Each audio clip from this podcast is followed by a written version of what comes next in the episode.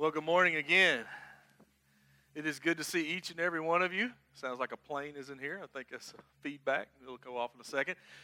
If you'll take your Bible and turn to the book of Galatians, and we'll be in chapter 2 this morning. We started a teaching series two weeks ago called Freedom.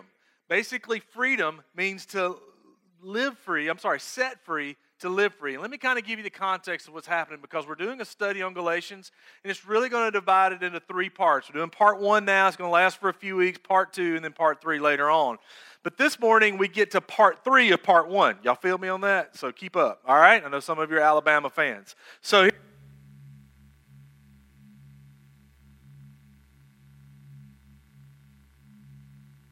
the church of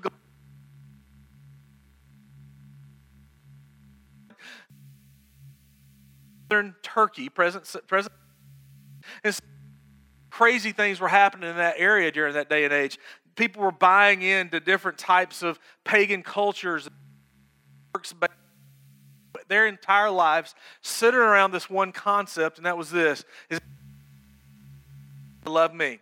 Now, the idea of worshiping a statue or some form of deity or something like that is very foreign to us in some ways, but the point is just like them, you and I struggle with this whole idea of I've got to do more in order for God to love me. Y'all been there, right? If I mess up or if I feel like I am less than, or specifically as we struggle through this morning, is if I feel like I have some form of shame in my life, God doesn't love me. Y'all been there, right? And what Paul is communicating to this church that he started, and it was a church that was healthy at one point, but allowed some false teachings to drift inside of its body, and they were drifting away from the purity of the, of the gospel. And so, what Paul is telling them is this Christ has set you free, meaning all that stuff that you feel like you got to work for, all of this bondage that you live in in order to get God to love you more, is solved through Jesus and the cross. When Christ died on the cross, he took the punishment that you deserve.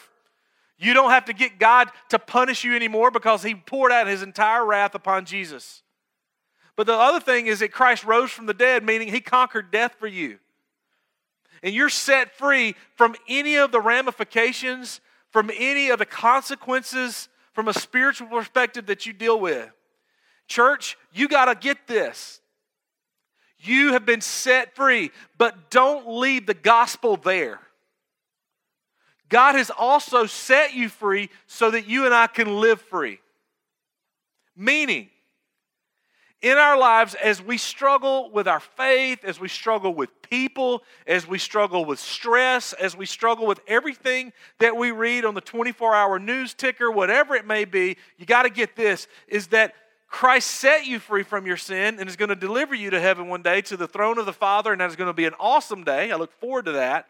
But more importantly, at this point, right now, for the here and now, He set you free so that you can live free in that day in and out. But so many of us, including your pastor, find themselves caught up in what this world has for us, and we don't feel very free at all. Y'all with me?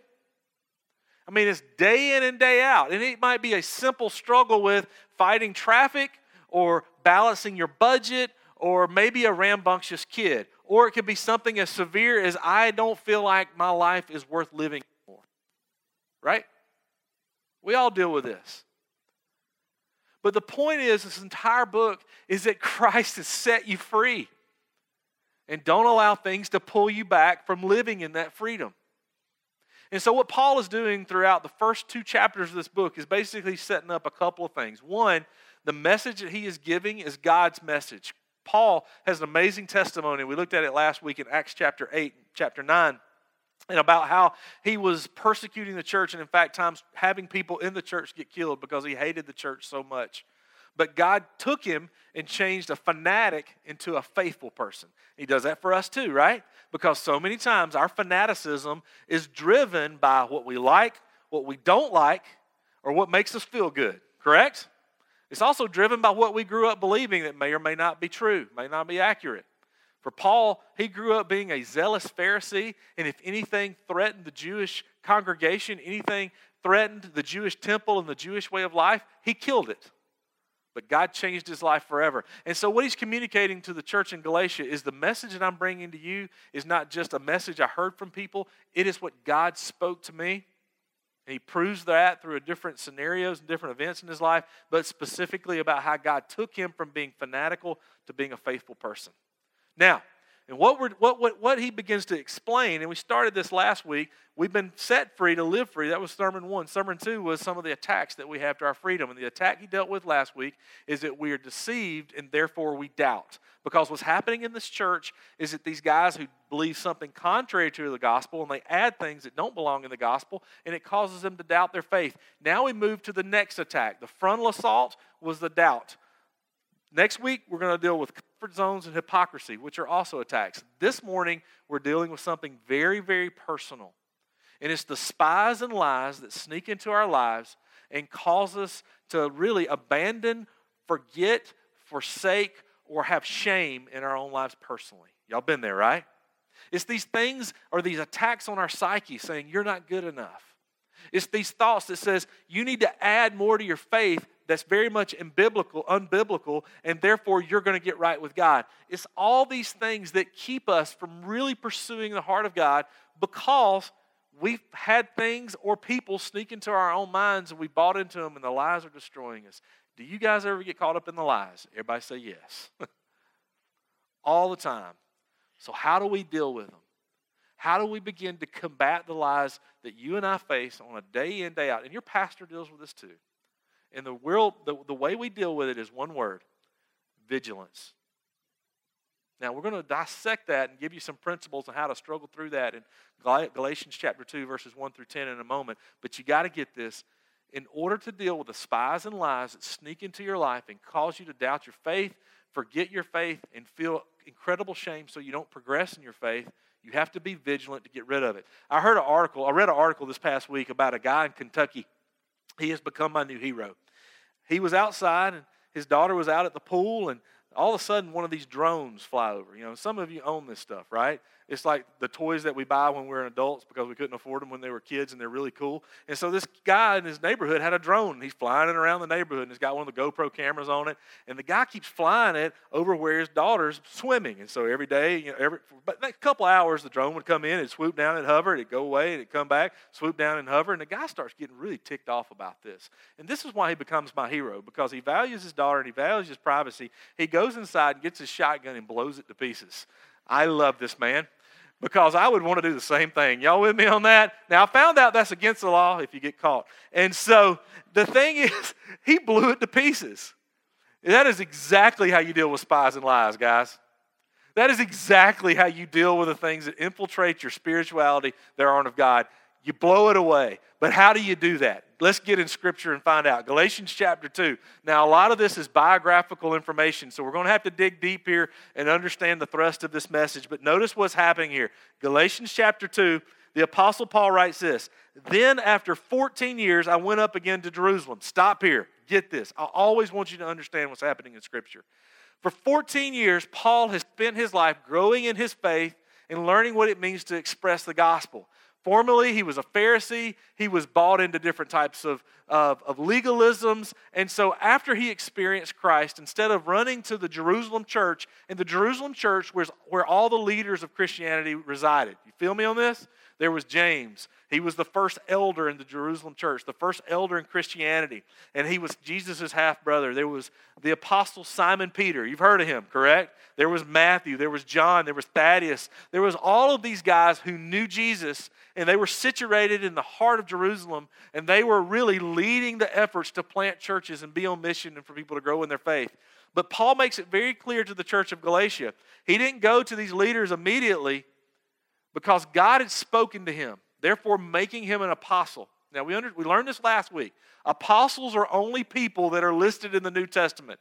If you find somebody that has an apostle in front of their name, there's two things going on. Either they don't understand what an apostle is, or they're lying. You get me on that?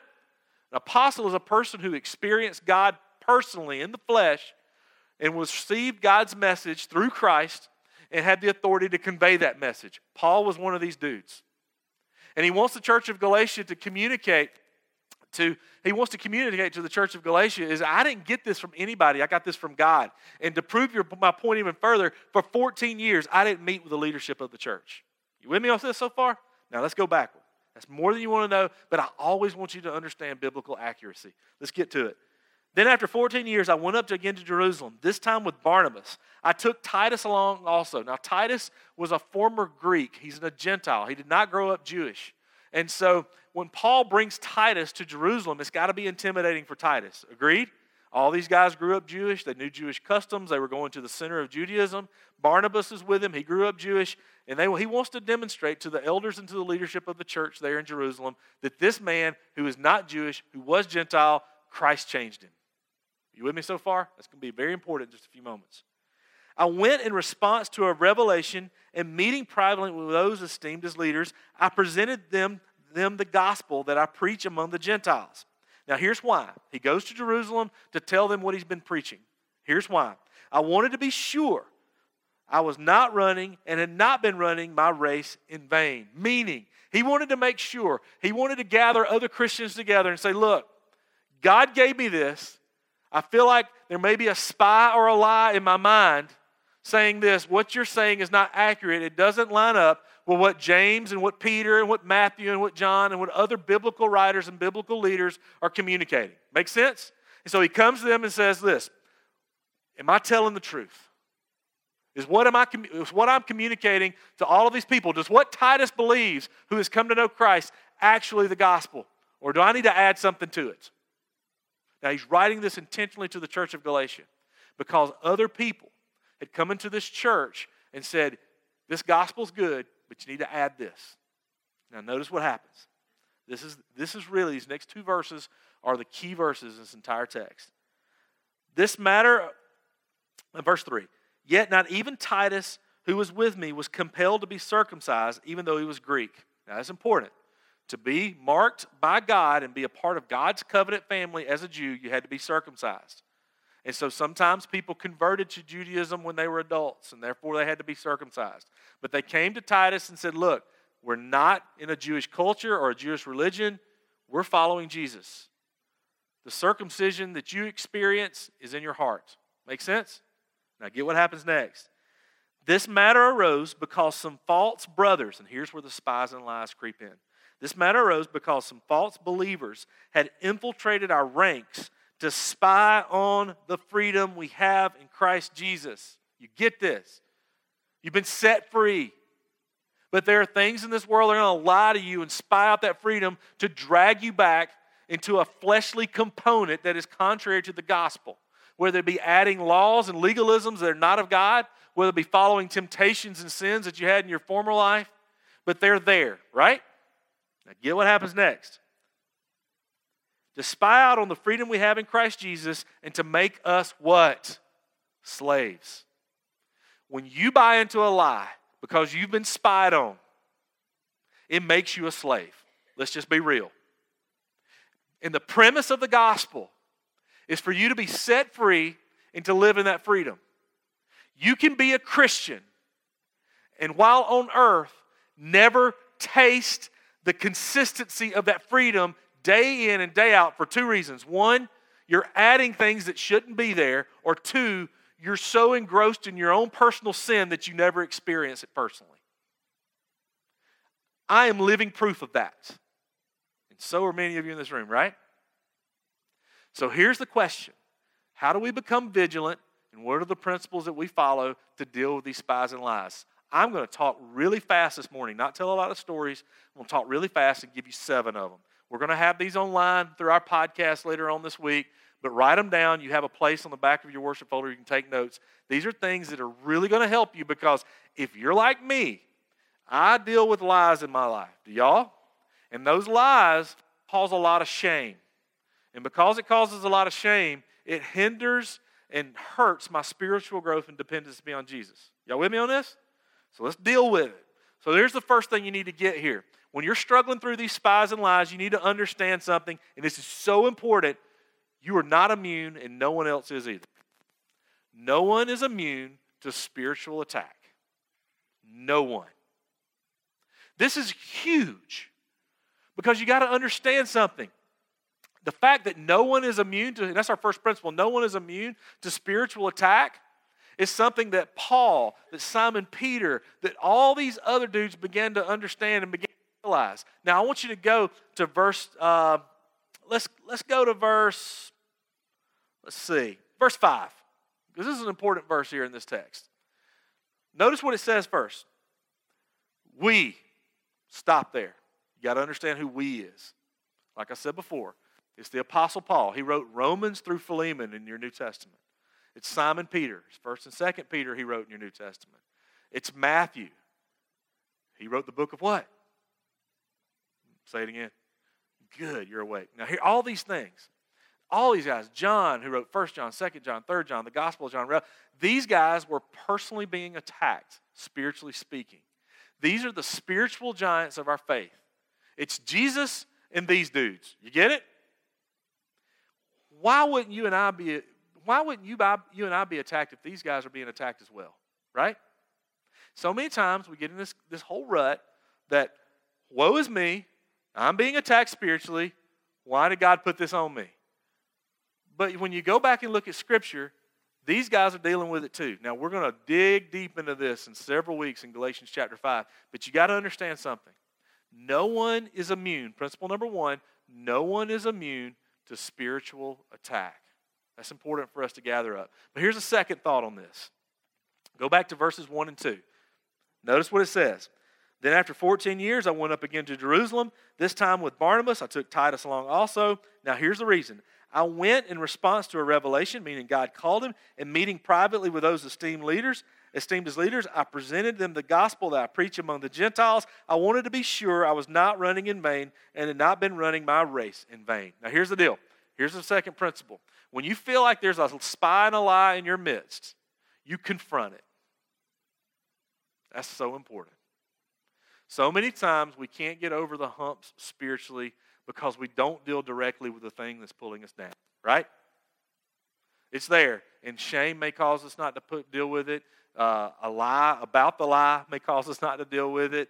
Uh, lack of transparency with other believers, lack of biblical intake, whatever it may be. But here's the deal when there is a spy and a lie in your midst, you directly confront it.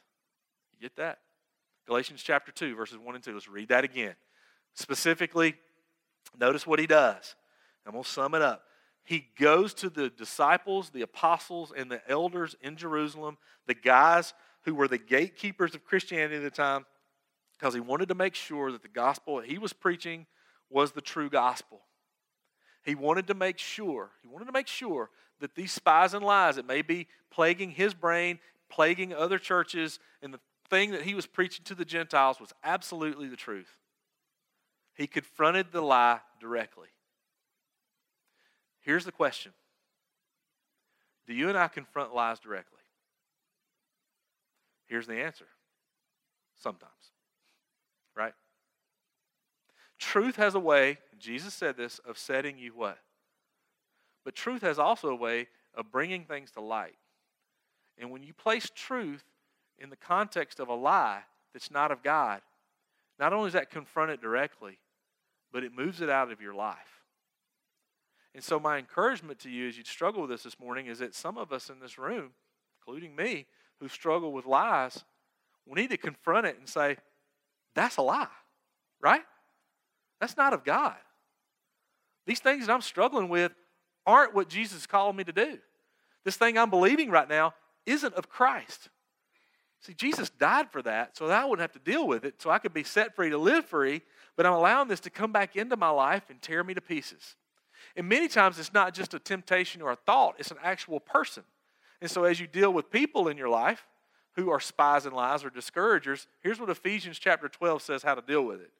With gentleness and kindness, you deal with love. You confront people in love. So many times when people really cause us to fall short or cause us to sin or call or who are lies, liars in our lives, what we want to do is just give them the backhand of Jesus, correct? right? Y'all with me on this, right? Just in the name of Jesus, I'm just going to throat punch you. You know, whatever it may be. Don't do that, okay? For two reasons. You may be smaller and they beat you up. But the other reason is that's not of God, right? Right? Deal with it with love. But the only way you're going to deal with a lie, the only way you're going to deal with a spy is to confront it directly. Second principle is this not only confront it directly, not only are you not, I'm sorry, this is our third principle, not only are you not spiritually immune to this, the third one is never give a lie a place to hide. Never give a lie a place to hide. So many times in our own lives, we have hiding places where these lies sit, where these temptations rest, and they sit there and they infect. If you take a grapefruit, you cut it in half, you have two sections, right? And inside of each grapefruit, there are little sections. It's like little triangles all around the grapefruit. Y'all been there, right? If one gets rotten, that rottenness gets, starts to spread to the other parts. Agreed? Unless you cut it out. Never give a lie a place to hide. When Paul comes to the church of Galatia, in Galatians chapter two, Galatians chapter 2, verses 1 and 2, and when he comes to the church of Jerusalem, he makes very clear this is what we're doing. We're going to confront this and we're going to lay our cards out on the table and say, this is what's truth, this is what's a lie. Y'all with me on this? I meet with a group of pastors once a month. They're my band of brothers. We pray for each other. We encourage each other. Even this morning at 6:30, walking down my driveway, I called one of my buddies up. I said, "Hey, you need to pray for me." I got to encourage him had a be- I, he was at Waffle House. I was walking down my driveway. I had the better view at that moment. But it was a time where we could just really encourage each other, and we were able to lay our cards out on the table and say, "This is truth. This is not." Several weeks ago, in our in our pastors group's diverse. We have Hispanic pastors, we have African American pastors, we have white pastors, and basically we sit around encourage each other, pray for each other. But in the midst of all the drama that's happening in our culture today, as African American pastors and white pastors were able to sit there and lay the cards out, we began to share, hey, this is what we struggle with, this is what we struggle with, this is what we think, this is what we think. And you know what happens when you lay your cards on the table and begin to deal with it from a Christian perspective? Healing. That's a beautiful thing. When you're dealing with a lie and you give it a place to hide, it begins to metastasize into your life and tear you to pieces, right? Don't give your lies a place to hide. If it's there, cut it out. 90% of the people, according to a recent survey in churches today who attend regularly, say they want to honor Jesus with everything in their life. I love that, don't you? 19% make it a point to be in Scripture on a weekly basis. If this is what reveals lies and reveals hiding places, and we're serious about them not infecting us, then we have to be more diligent about getting into this. Because the truth sets us what? Free. I want to give you an opportunity, and this is advertisement, but also a moment of encouragement. If you don't know how to study Scripture or you're intimidated about studying Scripture, if you've been baptized recently, you need to be a part of our Next Steps classes. You need to learn how to read the Bible for yourself. You need to learn how to make study habits about growing spiritually and how to pray and what God's intention and purpose is behind that. You can sign up on your Connect card by writing next steps in the prayer request section. But make sure, make sure you're getting in the Word. Fourth thing is this no matter how convincing that lie is, do not yield to it. No matter how convincing that lie is, do not yield to it. Let's skip down a little ways. Go to chapter 2, verse 3. Yet not even Titus, who was with me, was compelled to be circumcised, even though he was a Greek. Now, this is important because in the next verse we find out why. This matter arose because some false believers had infiltrated our ranks. Now, that's the spy. To spy on the freedom we have in Christ and to make us slaves. So they're trying to convince this early church you need to go back to your Jewish roots. You need to go back to this law and legalism. You need to make sure that Titus is circumcised. And but notice what the early church does in verse 6, or verse 5 we did not give in to them for a moment so that the truth of the gospel might be preserved for you. Here's the deal. Here is the deal. For Titus, this was profound because Titus, Titus was evidence, evidence that Jesus was about saving those who were not just Jewish, but all people.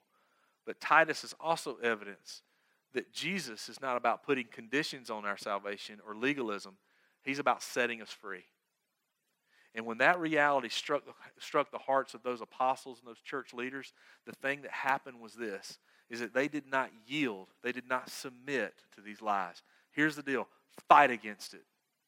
Do not give it up. Do not yield. You confront it, you don't give it a place to hide. You expose truth to it. Here's it's so important that you don't quit fighting it. You are strengthened by the Lord to carry on this fight. He refreshes you, He empowers you. I love what Ephesians chapter 5 says. It said, uh, Be strong in the Lord and the strength of His might. Here's the deal He is empowering you to do this, but don't give up. You have been set free in its perfect sense that in this context, meaning the world that we live in, everything pulls against us. Agreed?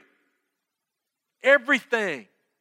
Calling you to go back to the way you were, calling you to buy into this lie that isn't biblical truth, calling you to add something to your gospel salvation. But understand me on this do not yield to that, not even for a moment. Because Christ's purpose in your life is to glorify His Father by saving your soul and setting you free. And the fact that you live in that reality day in and day out, fight it. Next principle is this running short on time, so listen fast. Fill in footholds. Fill in footholds. Let's go back to verse 5. Notice for a second. We're hitting these over and over again. But verse 5 says this We did not give in to them for a moment so that the truth of the gospel might be preserved for you. He's preserving this truth for the church of Galatia so that when they're attacked by these lies, which they are currently dealing with, he can come back and says, Look, several years ago, the leaders of the church dealt with this as well. And as we struggled through this and had temptations in our life and really met some resistance among people who infiltrated our church, understand me on this, is that we had to learn to fill in the footholds of weaknesses in our life. Because the enemy attacks you not in your strong moments or in your strong places or in your strong habits, but in your weak places. Agreed? And we've all got them. We've all got a past. We've all got a present too, right? We all got these chinks in our armor. And so it's important that we learn to fill in the holes. Ephesians chapter 4, verse 27, we'll throw this up on the screen real quick.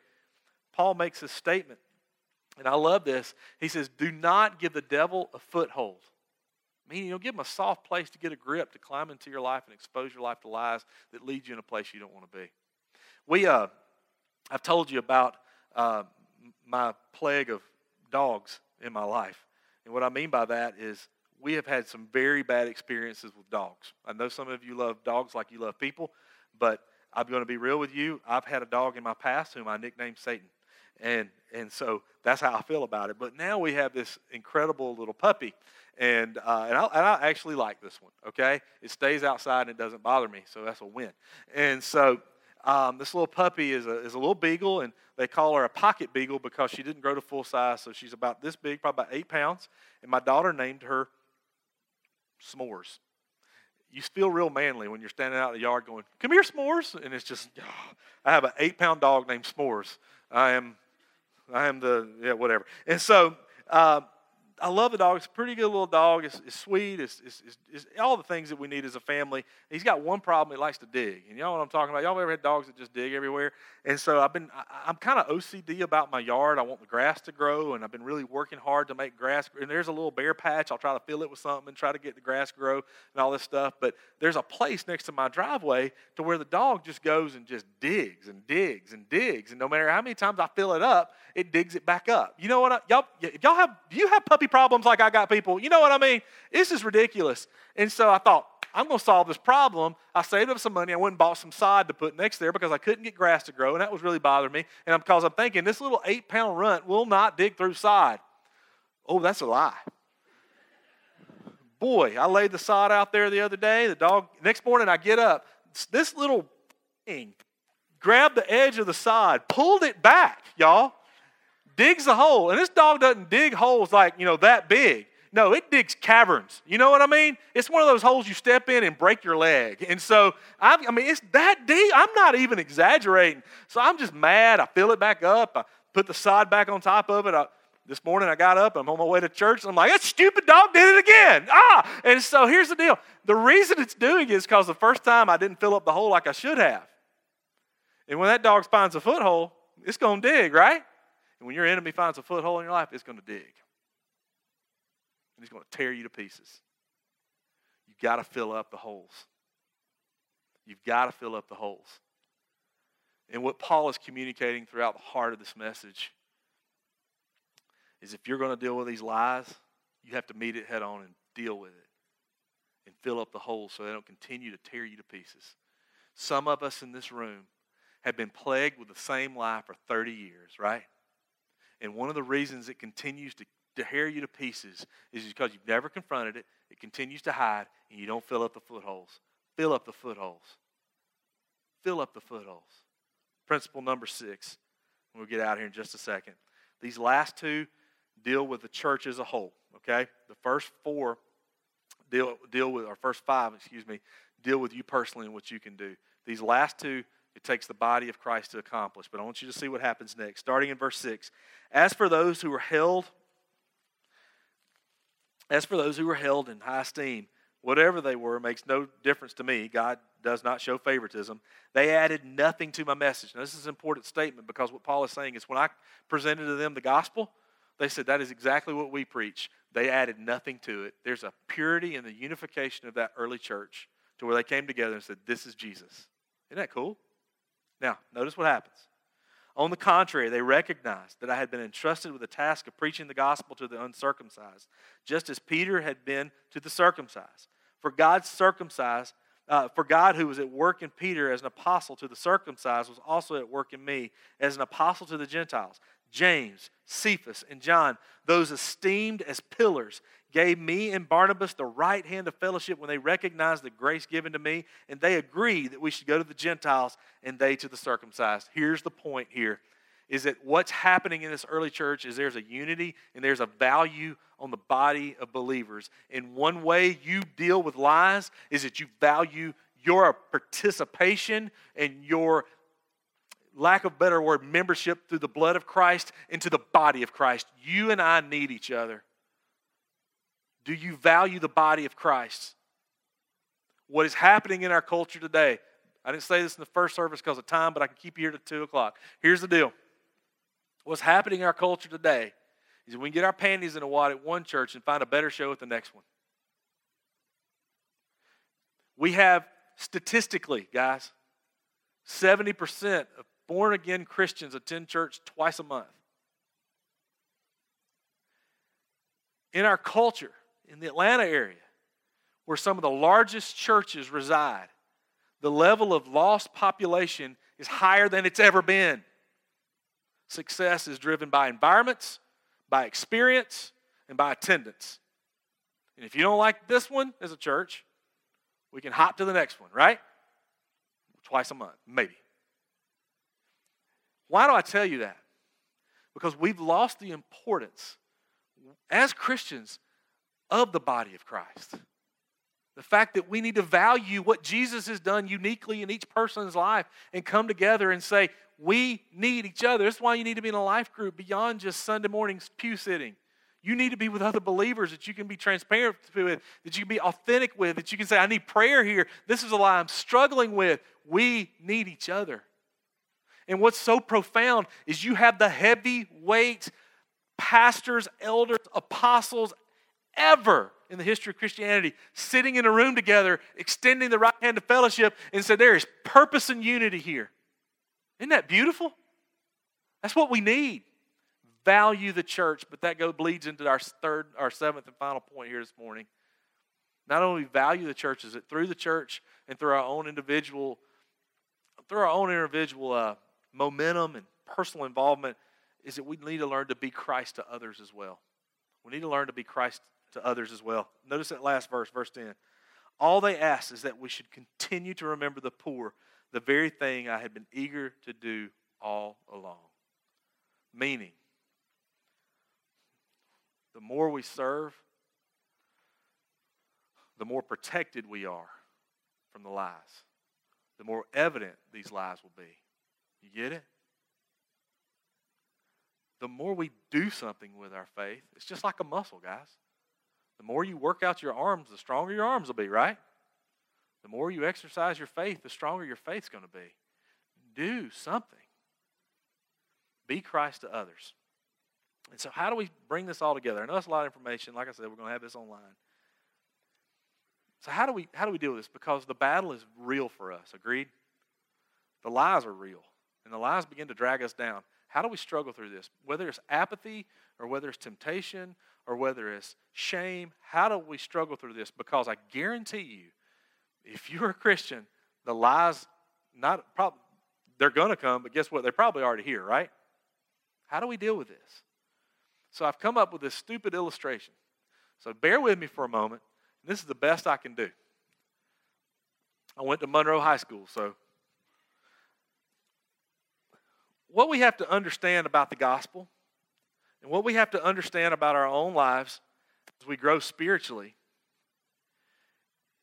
is that we will be attacked, but the best resistance to that attack is saturation. We've had, we're not having it currently, but there have been times in our region to where we've had so much water that the ground becomes so saturated the water has nowhere to go, right? What we have to become as Christians is so saturated in our faith that when the attacks come, it has nowhere to go. Make sense? We want to be so consumed with Jesus that there is no place for the devil to find a foothold. There's no place for the lies to sink in because we've revealed truth in every aspect. There's no hiding places. We've confronted it. So, what we're going to pretend for just a moment is this is a Christian, okay? They're square and blue, or rectangular and blue, all right? This is a Christian. And so, as believers, this is God's plan for you to live free. Is that He wants you to be saturated with the purity of Christ. He wants you to be so overwhelmed with the gospel, so saturated with His truth, so saturated what it means to be free, so saturated with His people, so saturated with His mission, so saturated in dealing with the dark places in your life, so saturated and be completely healed through the gospel. Make sense? That is His purpose. And so many times, there is nothing in that bowl except you. Right? There's nothing there. We find ourselves dry, forsaking, forgetting, and formulating different thoughts and ideas in order to add to our faith. Because I promise you, this is what happens. As believers, just because you live in this world, we're going to do this, like I said, in Galatians chapter 5 in a few weeks. But because you live in this world, here's the deal our attacks are going to come. And most of the time they sneak in. And sometimes, like last week, they're frontal assaults, right? Next week, we're going to deal with the hypocrisy and comfort zones that we deal with. But as you saturate yourself with Jesus in this world, understand this there is far less attacks. You notice the color of the water? When we're saturated with Jesus. If there's nothing in there but the red stuff that we poured into that bowl, it's just going to fill you up with the sin and with the lie and with the temptation and with anything else that destroys you. But when you're saturated with Christ, there is far few of those that get in. Make sense? So here's our last question Are you saturating yourself with the gospel? Are you saturating yourself with Jesus? What lie have you bought into? This is how we're going to finish our service this morning. The team is going to come up here and sing. There are two action steps I want you to take. The very first one is this some of you can't saturate yourself with the gospel because you don't know the gospel. You've never asked Christ to come into your life. And how we respond here at River Hills Church is on the back of the Connect card. Don't move around yet because I got a big action step for the rest of you in just a second, okay? On the back of your Connect card, there are a couple of boxes. And the first one says, For the first time, I need to ask Jesus to come into my life. Or maybe I got questions about what it means to be a Christian. Or maybe I need to be baptized. If that's you this morning, it's time you take your first step in understanding what it means to be set free. You need to be set free. You're not going to make it to heaven. Let's just be blunt, okay? According to Scripture. Set yourself free. Allow Christ to set you free by coming to Jesus. And that's you. Check one of those boxes. Make sure your name and numbers on the front. And as you walk through those doors, drop it in the offering basket. But here's the second challenge I'm going to lay out here. Many of us in this room who know Jesus have bought into lies, and it is killing us, right? It's killing us tearing families apart, it's tearing us apart personally. Here's the deal I want you to be set free from that. I'll give you two options. On the back of your Connect card, there's a box that says, I want to call the pa- I want a phone call from the pastor. If that's you and you need to talk further, check that box. I'll call you and we'll connect you with someone who can help you. But here's the one that you can do immediately. We never do this here at our church. But one of our elders is going to be standing to my left. I'm going to be standing here to my right. And if you need prayer this morning, if you need to be set free, I'm just going to invite you to come meet with one of us and pray. Does that sound good? Just to pray through this, say, God, I need some help. God, I need some prayer. God, I need you to move in my life to change me and set me free from this. If that's you this morning, I want to invite you to pray. I want to invite you to come forward and let's just pray through this and work through this. If you don't know Jesus, check those boxes or you can come forward. We can walk through that then as well. But live free, guys. And don't let the spies and lies continue to infect you. Let's pray. Father, you're bigger than we deserve. You're better than we deserve. And by your grace, we've been set free. And I pray that in every way that you would change us. I pray that in every way that you would overwhelm us. And I pray, God, that you would work in our midst to give us an understanding of what it means to be set free from the things that infect us. Guide us, direct us, change us, move in us, and give us the strength that we need to follow you. And for those of us that need to be set free from some lies, I pray today would begin the process of setting us free. For those that don't know you, pray that we would take that step to know you. But God, move in us. In Jesus' most powerful name we pray. Amen.